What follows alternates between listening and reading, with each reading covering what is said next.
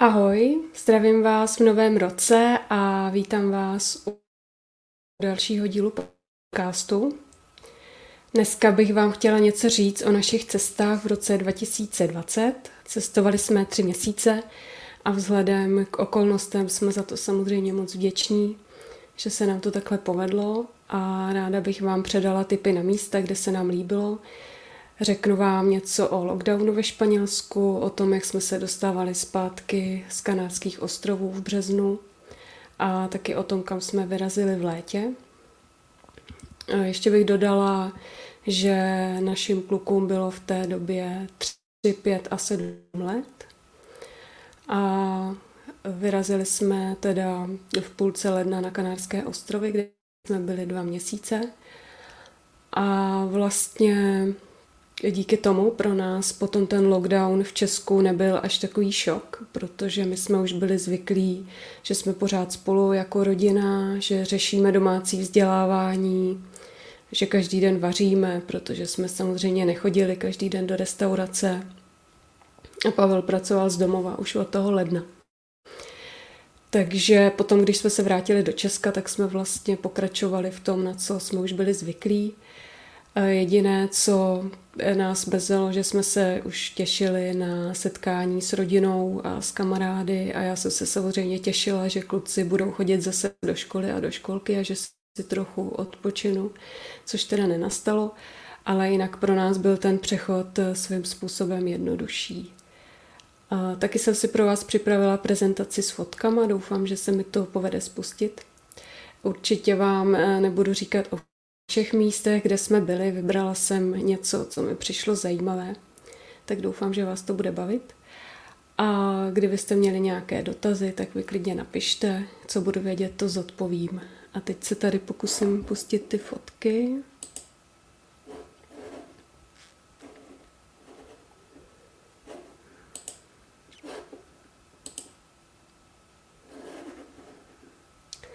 Tady to je Fuerteventura, kam jsme odletěli v půlce ledna. Eh, jak vidíte, je to pouštní ostrov. Fuerteventura leží úplně na východě, eh, jsou ostroví spolu s Lanzarote a tyhle ty ostrovy jsou nejblíž k Africe a řekla bych, že je tam vliv té Afriky docela znát. Eh, na Fuerteventuru se jezdí hlavně kvůli tady těm nádherným plážím. Tohle to je pláž Kofete, o které vám ještě určitě řeknu něco víc. Mm, pláže jsou to nejlepší z kanárských ostrovů, je tu světlý písek, což taky není na Kanárech běžné. No a kromě toho je ten ostrov eh, docela pustý. Je to jedna velká pustina, není ani moc osídlený, na rozdíl třeba od Tenerife nebo Gran Canaria. A pro nás bylo docela zajímavé bydlet měsíc v poušti. Já jsem už předem věděla, že psychika bude pracovat a to se taky naplnilo. A my Češi jsme zvyklí na to, že kolem sebe vlastně všude máme nějakou zeleň a najednou, když ta zeleň tam není, tak to s vámi pravděpodobně začne něco dělat.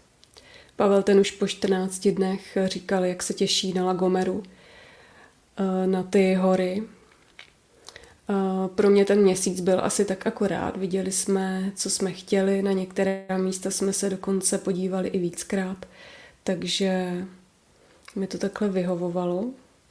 Ale je pravda, že vždycky, když jsme dorazili na nějaké místo, kde byla aspoň nějaká voda a tím pádem trochu zeleně, tak nás to vždycky hodně potěšilo a byli jsme rádi, že jsme takové místo objevili. Tohle je typická krajina ve vnitrozemní Fuerteventury. Eh, jak vidíte, kopce, pustina, sem tam nějaké osídlení. Ty městečka ve vnitrozemí eh, nám přišly jedno jako druhé. Byl, měl jsem docela problém si je zapamatovat. A narazili jsme tu i na hodně opuštěných domů a na celé opuštěné vesnice – protože Fuerteventura byla v minulosti hodně chudá před nástupem masového turismu a tak hodně obyvatel i emigrovalo za lepším životem. Mm, teď se samozřejmě hodně jezdí do letovisek, která jsou hlavně na východním pobřeží. A jsou to taková typická španělská letoviska. My jsme se tam popravdě ani moc nezdržovali, protože nám přijde, že vypadají všechny stejně. Ale určitě, pokud tohle máte rádi, tak je to fajn pro pobyt s dětmi, je tam veškerá vybavenost a nádherné pláže. A na tom západním pobřeží jsou zase spíš malé rybářské vesničky, kde sice taky jsou nějaké apartmány, ale není to tak masové jako na tom východě. Tohle je pláž v Puerto del Rosario, město, hlavní město, které jsme si vybrali k bydlení, právě z toho důvodu, že jsme chtěli být u pláže a trochu i v civilizaci, ale zároveň jsme nechtěli být v těch letoviscích, chtěli jsme poznat něco zajímavějšího, což se nám taky naplnilo. Pláž je tu každopádně krásná. Jsou tu úplně nádherné mušle, asi nejlepší, co jsme našli na Kanárských ostrovech, takže pokud vaše děti rádi sbírají mušle, tak doporučujeme. Chica. A u té pláže často kotvily výletní lodě, bo často třikrát týdně tam jezdili výletní lodě. V lednu, v únoru ta frekvence klesla na dvakrát týdně, což eh, možná bylo kvůli koronaviru. A to nám teda trošku udělal čáru přes rozpočet, protože jsme nečekali, že eh, tady bude tolik turistů v těch vybraných dnech. A na druhou stranu to bylo hodně zajímavé sledovat, jak když eh, přijela ta loď, jak se objevili pouliční umělci, zaplnila se pěší zóna, zaplnily se restaurace, to město se úplně změnilo. A naopak, když ty lodě tam nebyly, tak to bylo takové ospalé městečko. Má asi 40 tisíc obyvatel. Je tu velký přístav, kam jezdí trajekty a lodě s kontejnery, eh, což je taky zajímavý pro děti. A jinak to město samo o sobě uh, není moc hezké na jednu stranu. Uh, je tu hodně takových opuštěných zákoutí, um, opuštěných i podniků zavřených. To mluvím o době před covidem, takže si neumím moc představit, jak to tam vypadá teď. A v přístavu nebo u té čtvrti u přístavu je hodně starých domů, taky opuštěných, chátrajících, ale na druhou stranu zase je vidět snaha to město pozvednout, je tu vybudovaná nová pěší zóna, je tam velká spousta hřišť, což jsme ocenili. A celkově ty nové čtvrti už vypadají klasicky jako ve španělských městech.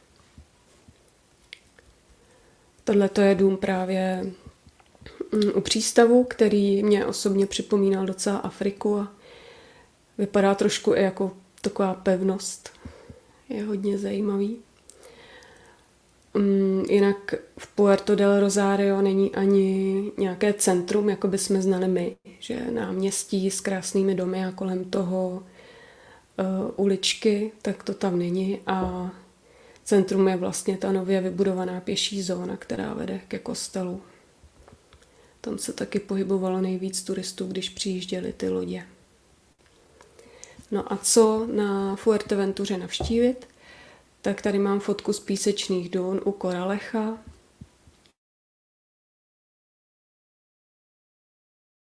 které jsou úplně úžasné pro děti. Po dunách nahoru dolů dá se dojít i k oceánu, kde je krásné pobřeží. Je odtud vidět i Eh, jsou vidět další ostrovy, a to Labos a Lanzarote. A můžete se podívat i do Koralecha, což je, jak jsem říkala, letovisko, ale v určité části jsou pozůstatky rybářské vesničky, takže tím se i Koralecho pišní, jak je to tam krásné, což je teda sice pravda, ale taky je pravda, že tam jsou ty turistické restaurace, kde vás budou lákat dovnitř. A jsou tam různé stánky, kde prodávají výlety, takže na vás budou taky pokřikovat, abyste si od nich koupili výlet. Takže za mě spíš fakt doporučuju to západní pobřeží, kde jsou taky krásné rybářské vesničky a tady to se tam neděje. No a pak bych vám ještě doporučila Popcorn Beach, to teda nemám fotku, ale když si zadáte do Google Popcorn Beach, tak vám vyjede spousta fotek. Tam se jede z Koralecha po nespevněné cestě. A ta pláž opravdu vypadá, jako kdyby byla pokrytá popcornem. Ve skutečnosti to jsou zbytky korálového útesu, které tam vyplavil oceán. A pro děti je to taky super místo na hraní. A naši kluci si tam sypali ten popcorn v uvozovkách za oblečení a na hlavu a fakt se tam vyblbli. A kromě toho ještě byl odliv a je tam takové lávové pobřeží, kde za odlivou vznikají malá jezírka, takže to si taky moc užili, že doporučujeme.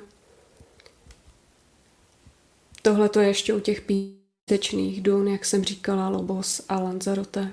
Tam jsou krásně vidět. Tohle to je cesta na pláž Kofete, která vede zase po nespevněné cestě přes hory. Myslím si, že kdyby Pavel tušil, jaká ta cesta bude, že by tam asi nechtěl jet ze severu ostrova. Uh, ale jak jsme to zvládli. Uh, ta pláž je výjimečná na poměry Fuerteventury, jednak tu není moc lidí, protože po té cestě se samozřejmě nedostanou turistické autobusy. A přímo u té pláže je starý hřbitov, který je skoro celý už zasypaný pískem, má to úžasnou atmosféru. E, je tu malá vesnička Kofete, mm, složená z e, takových jednoduchých domečků, až, až chatrčí bych skoro řekla. A z té vesnice chodí na pláž osly, takže se vám může stát, že za vámi přijde osel a bude čekat na to, co mu dáte k dobrého k jídlu. Takže další takové zpestření. A pak eh, v těch horách stojí Villa Winter, kterou tam postavili nacisté. Za války bylo celé tohle území uzavřené. A kolem té vily koluje spousta mýtů, takže to určitě přispívá k tajemnosti toho místa. Určitě taky doporučuji navštívit. Tady fotka s oslíkem. No a tohle to je jedno z těch míst, kde, jak jsem říkala, že občas na Fuerteventuře je nějaká podzemní voda, pak je tam víc té zeleně. Tak tady to je Betancuria, která byla hlavním městem Fuerteventury po nějakou dobu. Hmm. Tohle to jsou teda fotky, nebo to je fotka ruin kláštera, to není, který je kousek stranou od toho městečka ale v městečku je krásné náměstí, uličky. Před covidem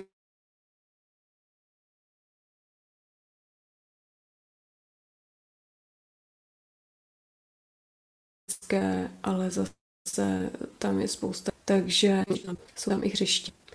No a tady ten klášter byl zase místo s úžasnou atmosférou, protože tam už moc turistů nedojde. Přitom je to kousíček, je tam přímo u toho i parkoviště, nebo se dá jít vyschlým korytem potoka. A je to místo, kde si děti můžou hrát, objevovat.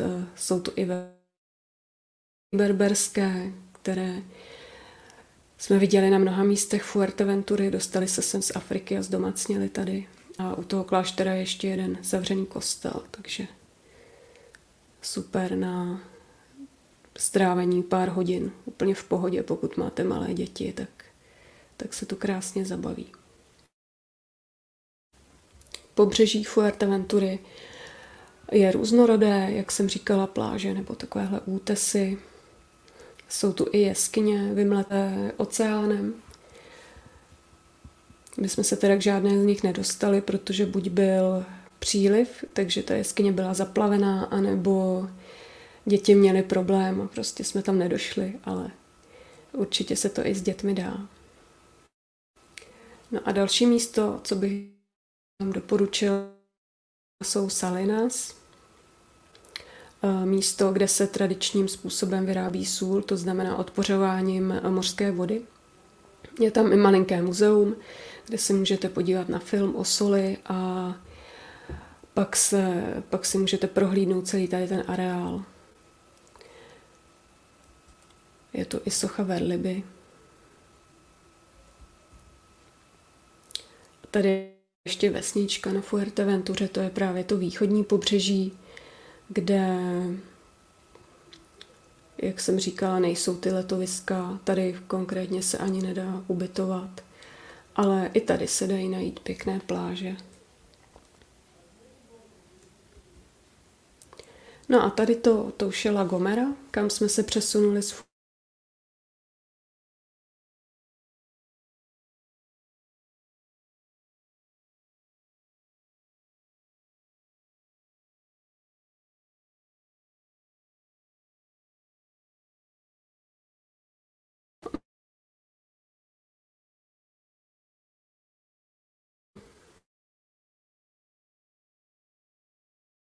La Gomera, to vysvětlilo, to je hlavní město tam A La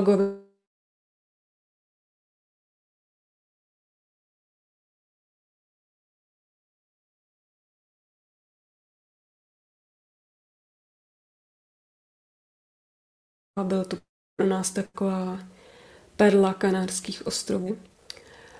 Ten přesun z Fuerteventury byl trošičku složitější ono by dávalo větší smysl měsíci na Fuerteventuře se přesunout na Lanzarote, které je tam tut kousek. Že my jsme věděli, že nechceme ztrátit fé. Tam jsme si znovu půjčili auto, jeli jsme do přístavu trajektem. Jsme jeli na, na tu Lagomeru. Bastiánu jsou uh, dvě písničky plá.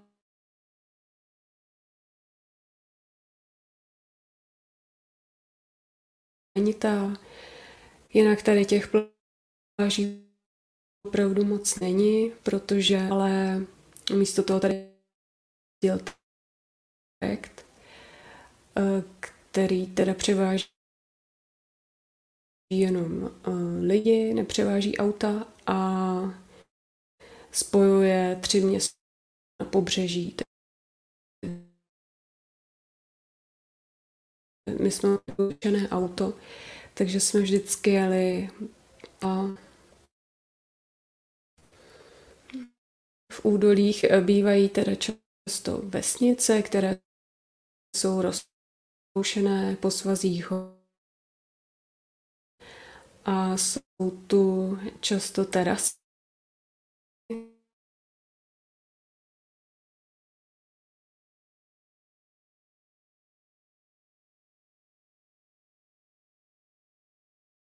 pro pěstování zemědělských plodin, která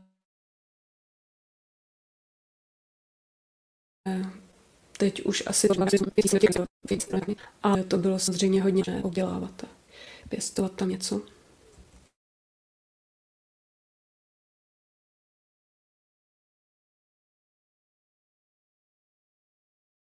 Ještě pláž. Ty. A tady to jsou ty hory. My jsme si nebyli jistí, jak to bude naše kluky bavit, protože přece jenom oni nejsou fanoušci chození po horách a spíše baví přijít na nějaké místo a tam si pohrát delší dobu. Ale hrozně moc jim líbily ty vavřínové lesy, které jsou i chráněné jako národní park na Lagomeře, jsou uprostřed ostrova. A jsou to takové lesy vyložené z poha vodou, kape, kape z toho voda. Takže je to moc krásné. V tom lese je i docela zima v některých místech, že když uh, přijedete v kraťasech a v tričku a vstoupíte do lesa, tak se tam cítíte jako lednici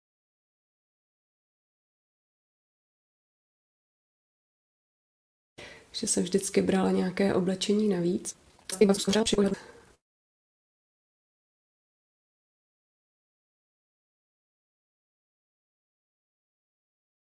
té fotce to je zrovna ten les, který se už obnovil, ten mladý nově vznik. Viděli jsme tam i ohořelé kanárské borovice, ty rostou i na jiných kanárských ostrovech a jsou právě hodně odolné proti těm požárům, takže ty tam zůstaly, ale jinak vavříny vyhořely. Tady pohled ještě z vrcholků těch hor a v dálce je vidět eh, Tenerife a El Teide. cestička ve Vavřínovém lese. Když si na internetu najdete fotky těch Vavřínových lesů, tak oni většinou nevypadají nic moc. Protože je tam málo světla a špatně se tam fotí, ale ve skutečnosti jsou fakt mnohem krásnější ještě než na těch fotkách.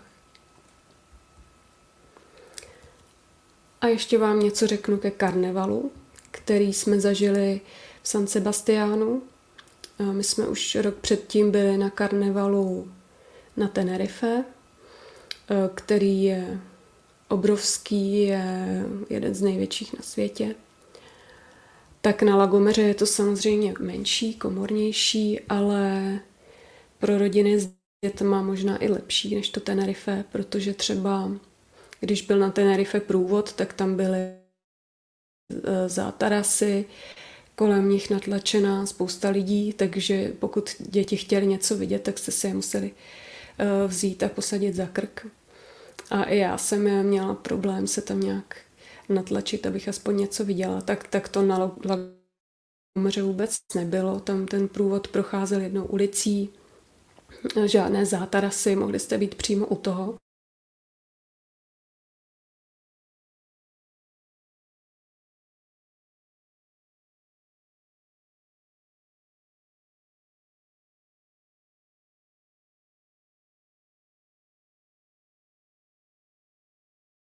ke že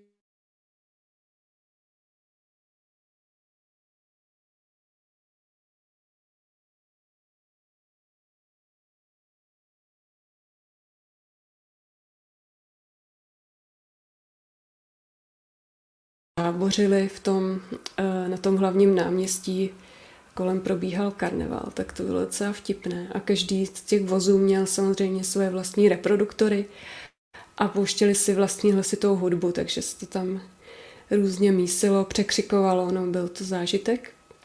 A my teda jsme bydleli přímo v centru.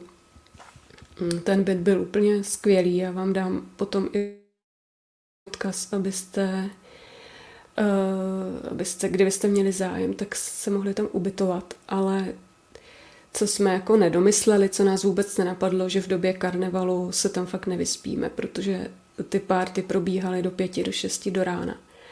A bylo to strašně slyšet. Děti se vyspaly v pohodě, ale já ani se špuntama do uší a polštářem přes hlavu jsem to moc nezvládala. Naštěstí párty nebyly každý den po dobu těch 14 dnů, ale byly mezi tím i dny klidu, takže jsem se mohla trochu spamatovat. Tady je fotka toho průvodu, v kterém jsou, jak jsem říkala, celé rodiny, i děti, důchodci, karnevalu se účastní fakt všichni. Tady mám fotku ještě banánovníků, tak to je z, z údolí kolem vesnice Hermigua, kde jsou právě ty plantáže, kde je i hodně vody. Banány se sklízejí zelené, takhle celé trsy a pak, pak se převážejí. A tady to je pobřeží u vesnice Hermigua, Playa de Hermigua, kde je až skoro k oceánu je ta banánová plantáž, potom tam je kamenitá pláž a jsou tam i hodně velké vlny, takže to úplně není na to, abyste tam s dětmi strávili den ale co se nám hodně líbilo, bylo tohle místo, takové opuštěné, jak bych řekla, koupaliště. Eh, byl, byla tam i nějaká opuštěná restaurace, ještě s vybavením. Eh, byly tam veřejné záchodky zazděné a myslím si, že v době, kdy to fungovalo, tak, to mohlo být eh, hodně pěkné místo. Je pravda, že ta přístupová cesta, tam bylo napsáno vstup na vlastní nebezpečí a eh, na těch horách byly natažené sítě a bylo tam napsané, že tam padají kameny. Takže možná, že, možná, že kvůli tomu se to tam pak zavřelo. No, tak tady už mám fotku z Rakouska, z léta, ale já bych vám ještě teda řekla, jak jsme se dostávali potom Kanárských ostrovů. To jenom přepnu. Tak. Tak tam dám zase na chvilku sebe. Doufám, že všechno běží naživo na Facebooku, že to funguje. Takže jak jsme se teda dostávali z Kanárských ostrovů? Mm, byli jsme tam až do toho lockdownu, protože pořád jsme se nějak nemohli k tomu rozhoupat, jestli se vrátit nebo Samozřejmě ty letenky byly drahé, rychle se vyprodávaly, jak všichni vykařili. A mě se z Kanárů popravdě moc nechtělo a Pavlovi se to zase nechtělo řešit, takže jsme to nechali tak nějak vyhnít. A potom přišel ten lockdown. Uh, nejdřív vlastně někdy ve středu se zavřely školy v Česku, to bylo uh, v San Sebastianu ještě všechno v pohodě, ale potom v pátek se zavřely školy i tam. Takže se všechny děti nahrnuly na hřiště v zápětí se zavřelo i to hřiště, i park a pláže a prostě všechno. A my jsme měli teda informace, že od pondělí je lockdown, takže jsme ještě v neděli vyrazili do hor. Pak jsme zjistili, že ten lockdown byl už v neděli odpoledne a to jsme nevěděli.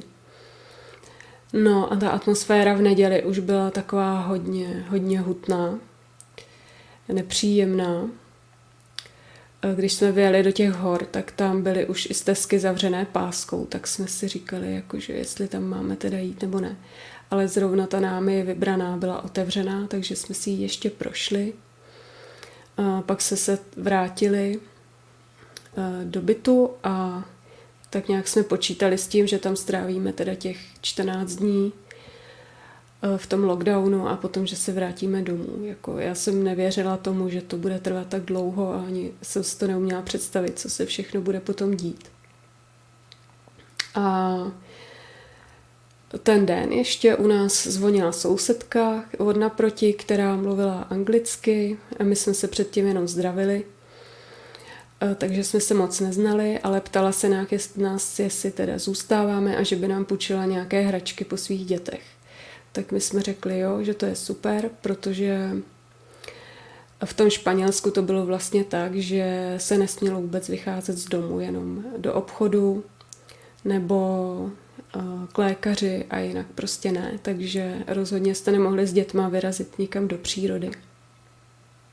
Takže jsme byli vděční za hračky, protože jsme je samozřejmě sebou neměli. Eh, nepočítali jsme s tím, že budeme zavření v bytě, No a sousedka nám donesla duplo a dřevěné vláčky, což jsou nejoblíbenější hračky našich dětí. Takže ti se na to vrhli a měli jsme eh, od nich na poměrně dlouhou dobu klid. Takže jsme měli s Pavlem šanci se nějak zamyslet teda, co dál a zjišťovat nějaké informace. Což bylo taky docela složité, protože se eh, ty informace měnily v podstatě z hodiny na hodinu nedalo se nic moc plánovat. No a my jsme eh, díky tomu teda, že jsme mohli trochu víc hledat, eh, se zjistili, že bude repatriační let z Tenerife, takže jsme se na něj přihlásili a pak už jsme všechno tak nějak směřovali k tomu, aby jsme se dostali na Tenerife, dostali se na ten let. Takže jsme vlastně v lockdownu ve Španělsku strávili jenom asi tři dny, jsme opravdu rádi, že jsme tam nemuseli zůstat a o to víc jsme si potom vážili toho, co bylo v Česku, že se fakt mohlo do přírody, bylo to tady mnohem volnější. Uh, takže jsme ještě na té Lagomeře jsme zjišťovali, teda jestli můžeme na ten trajekt, jestli vůbec jezdí trajekty. A nakonec jsme shodou okolností jeli přesně tím trajektem, na který jsme měli koupený lístek a na Tenerife jsme se ubytovali na jednu noc, což byla výhoda, že my jsme už ten ostrov znali, takže jsme eh, se ubytovali v takové úplně malé vesničce. Paní majitelce jsme vysvětlili naší situaci a ona nám vlastně poslala video, kde jsou klíče od toho domu a vůbec jsme se s ní ani nepotkali. A vesničané se na nás teda dívali dost divně, co tam jako děláme ale aspoň jsme s dětma mohli eh, vyjít třeba před dům, protože tam nikdo nebyl, anebo na terasu, na, na střechu toho domu. Nějak jsme to tam přečkali a pak jsme se teda vrátili do Česka. A taky jsme řešili, jak se teda dostaneme z letiště, takže nakonec jsme to udělali tak, že příbuzní přijeli dvěma auty, dovezli nám naše auto, to nám tam nechali, jenom jsme se zamávali a oni zase odjeli a my jsme se vrátili domů. No ještě to bylo okořeněné tím, že v ten samý den v noci se vracela jedna rodina z Gran Canaria. Mm, možná sledujete, Janu píše facebookovou stránku Slepá máma na cestě. Oni jsou oba dva rodiče nevědomí a mají tři malé děti a neměli se jak dostat, potřebovali odvést někam za Prahu, samozřejmě nejezdili taxíky, autobusy, nic, takže Pavel je pak ještě odvážel a šel spát někdy ve čtyři ráno. Ale do dneška si pamatuju ten pocit, jak jsme byli prostě šťastní, že jsme se fakt dostali zpátky, když už byly všude zavřené hranice, nic nelítalo a tak. Takže ten pocit vděčnosti mi vydržel docela dlouho. Ty první tři dny doma v karanténě byly docela v pohodě, že i děti byly nadšení ze svých hraček. A to, co jsem si myslela, jakože absolutně nemůžeme zvládnout, 14 dnů v karanténě v paneláku jsme nakonec teda zvládli. Za vydatné eh, pomoci eh, pohádek na YouTube eh, kluci koukali docela dost. No a potom když jsme to teda přečkali těch 14 dní, neměli jsme příznaky covidu, tak se se přesunuli na chalupu. A to byla taky obrovská taková náhoda, štěstí, že jsme, e, to nebyla naše chalupa, měli jsme ji pronajatou a ještě před covidem jsme si ji pronajali na celý rok 2020. Že jsme si mysleli, že tam budeme trávit víkendy, ale nakonec jsme tam strávili asi čtyři měsíce Eh, během těch lockdownů, které tady proběhly. Takže jsem byla moc ráda, že můžu děti vypustit ven bez roušek, že tam můžeme být v přírodě a vlastně se ani nemusíme s nikým moc potkávat. No a ještě k tomu létu, kde jsme vyrazili do Alp. Tady pustím zase fotky.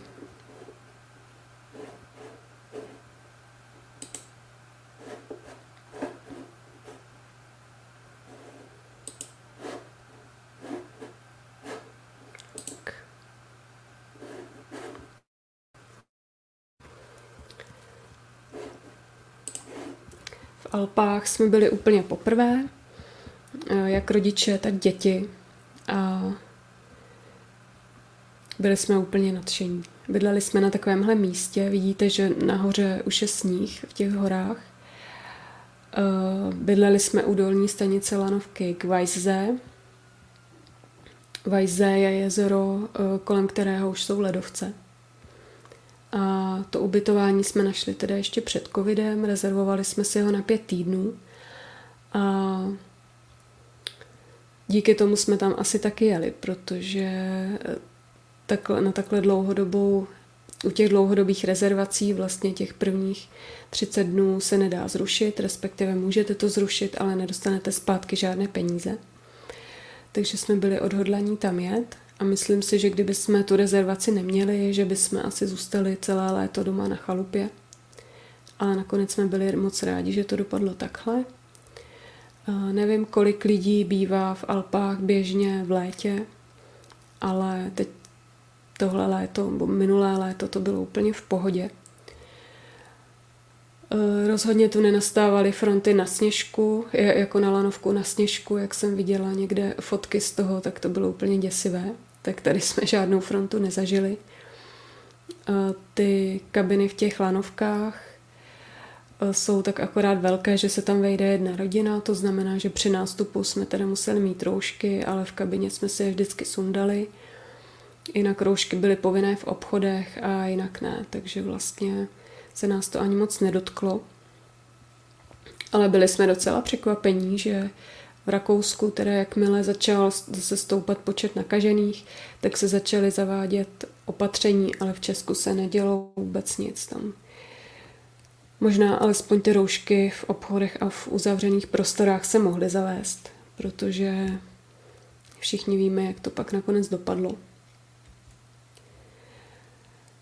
Tak já k tomu Rakousku vám asi řeknu jenom tady o tom místě, kde jsme bydleli, protože my jsme toho tam navštívili spoustu, ale To by bylo na dlouho. Takže eh, taky vám dám potom odkaz na to ubytování, které provozují Češi, což je taky možná příjemné pro tu komunikaci. A tohle to je ta vesnička, kde jsme bydleli. U ní je takovéhle jezero, což je teda technicky vzato přehrada. A je to jenom pár domů a dolní stanice Lanovky. Tohle to je jezero z druhé strany, kam jsem si chodila s dětma hrát. A voda teče z těch ledovců, takže samozřejmě i v létě byla hrozně studená, ale na takové to brindání s vodou si myslím, že to úplně stačí. No a tohle to je jezero v mezistanici Lanovky, jmenuje se Greenze. Našim klukům se v těch prvních týdnech nějak moc nechtělo chodit se mnou na procházky do hor, ale potom najednou se to úplně změnilo a skoro každý den jsme chodili ke Greenze, kde jsme si vyšlápli ten kopec do mezistanice. Všude to byla spousta borůvek, byl tam potok a potom taková, takový kamenný dům tady v kosodřevině, takže tam se klukům hrozně moc líbilo.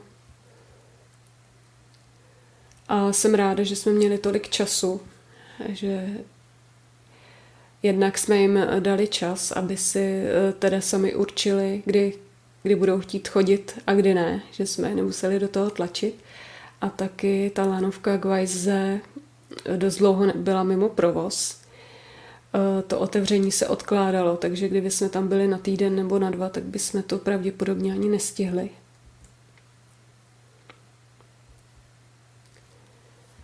A tohle to je Weisse.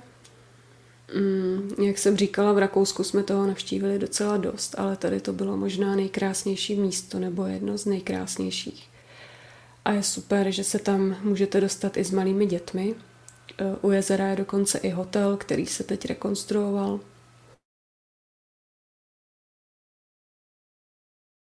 A co se nám hodně líbilo, že si děti mohly hrát v když se přišlo dolů k jezeru, tak tam byly opravdu eh, kusy sněhu. Takže tam běhali eh, bosí v tričku a v kratěsech a měli z toho obrovský zážitek. Jo, tady mám z toho fotku. Eh, jinak od toho jezera pokračuje ještě jedna lanovka dál, ale ta je sedačková, tak tam jsme si s dětma netroufli. Dá se to jít na různé túry anebo si obejít část toho jezera, anebo se odtud dá jít už eh, vyloženě na ledovec, tak to asi bez dětí a s vhodným vybavením. Ale viděli jsme lidi, jak, jak jdou přes ten ledovec. Tady ještě okolí Vajze. To